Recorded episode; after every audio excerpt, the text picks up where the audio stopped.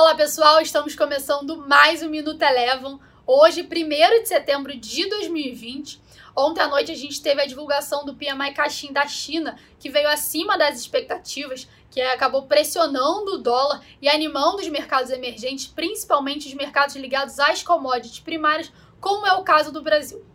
Além disso, a sinalização do presidente Jair Bolsonaro de que iria encaminhar a reforma administrativa até a próxima quinta-feira também reforçou a visão positiva para o índice no dia de hoje.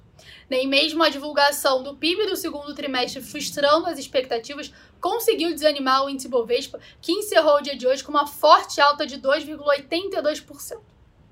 Já o dólar teve uma forte desvalorização pelo mundo. O real hoje foi a moeda emergente que mais se valorizou. Na mínima, o dólar chegou a bater a marca dos 5,33 e encerrou o dia de hoje cotado a R$ 5,38, com queda de 1,7%.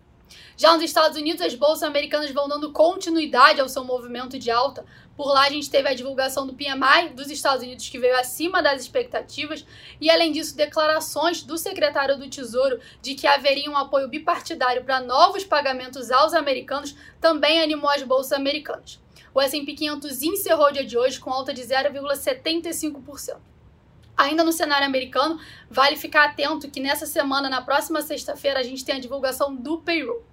Passando agora para as commodities primárias, elas também tiveram um dia de ganhos influenciados pelos dados positivos na China. O petróleo Brent encerrou o dia de hoje com uma valorização de 1% e o minério de ferro teve alta aproximada de 0,5%. O Minuto Eleven de hoje fica por aqui. Se você quiser ter acesso a mais conteúdos como esse, inscreva-se em nosso site www.elevafinancial.com e siga a Eleven também nas redes sociais. Eu sou a Jéssica Feitosa e eu te espero no próximo Minuto Eleven.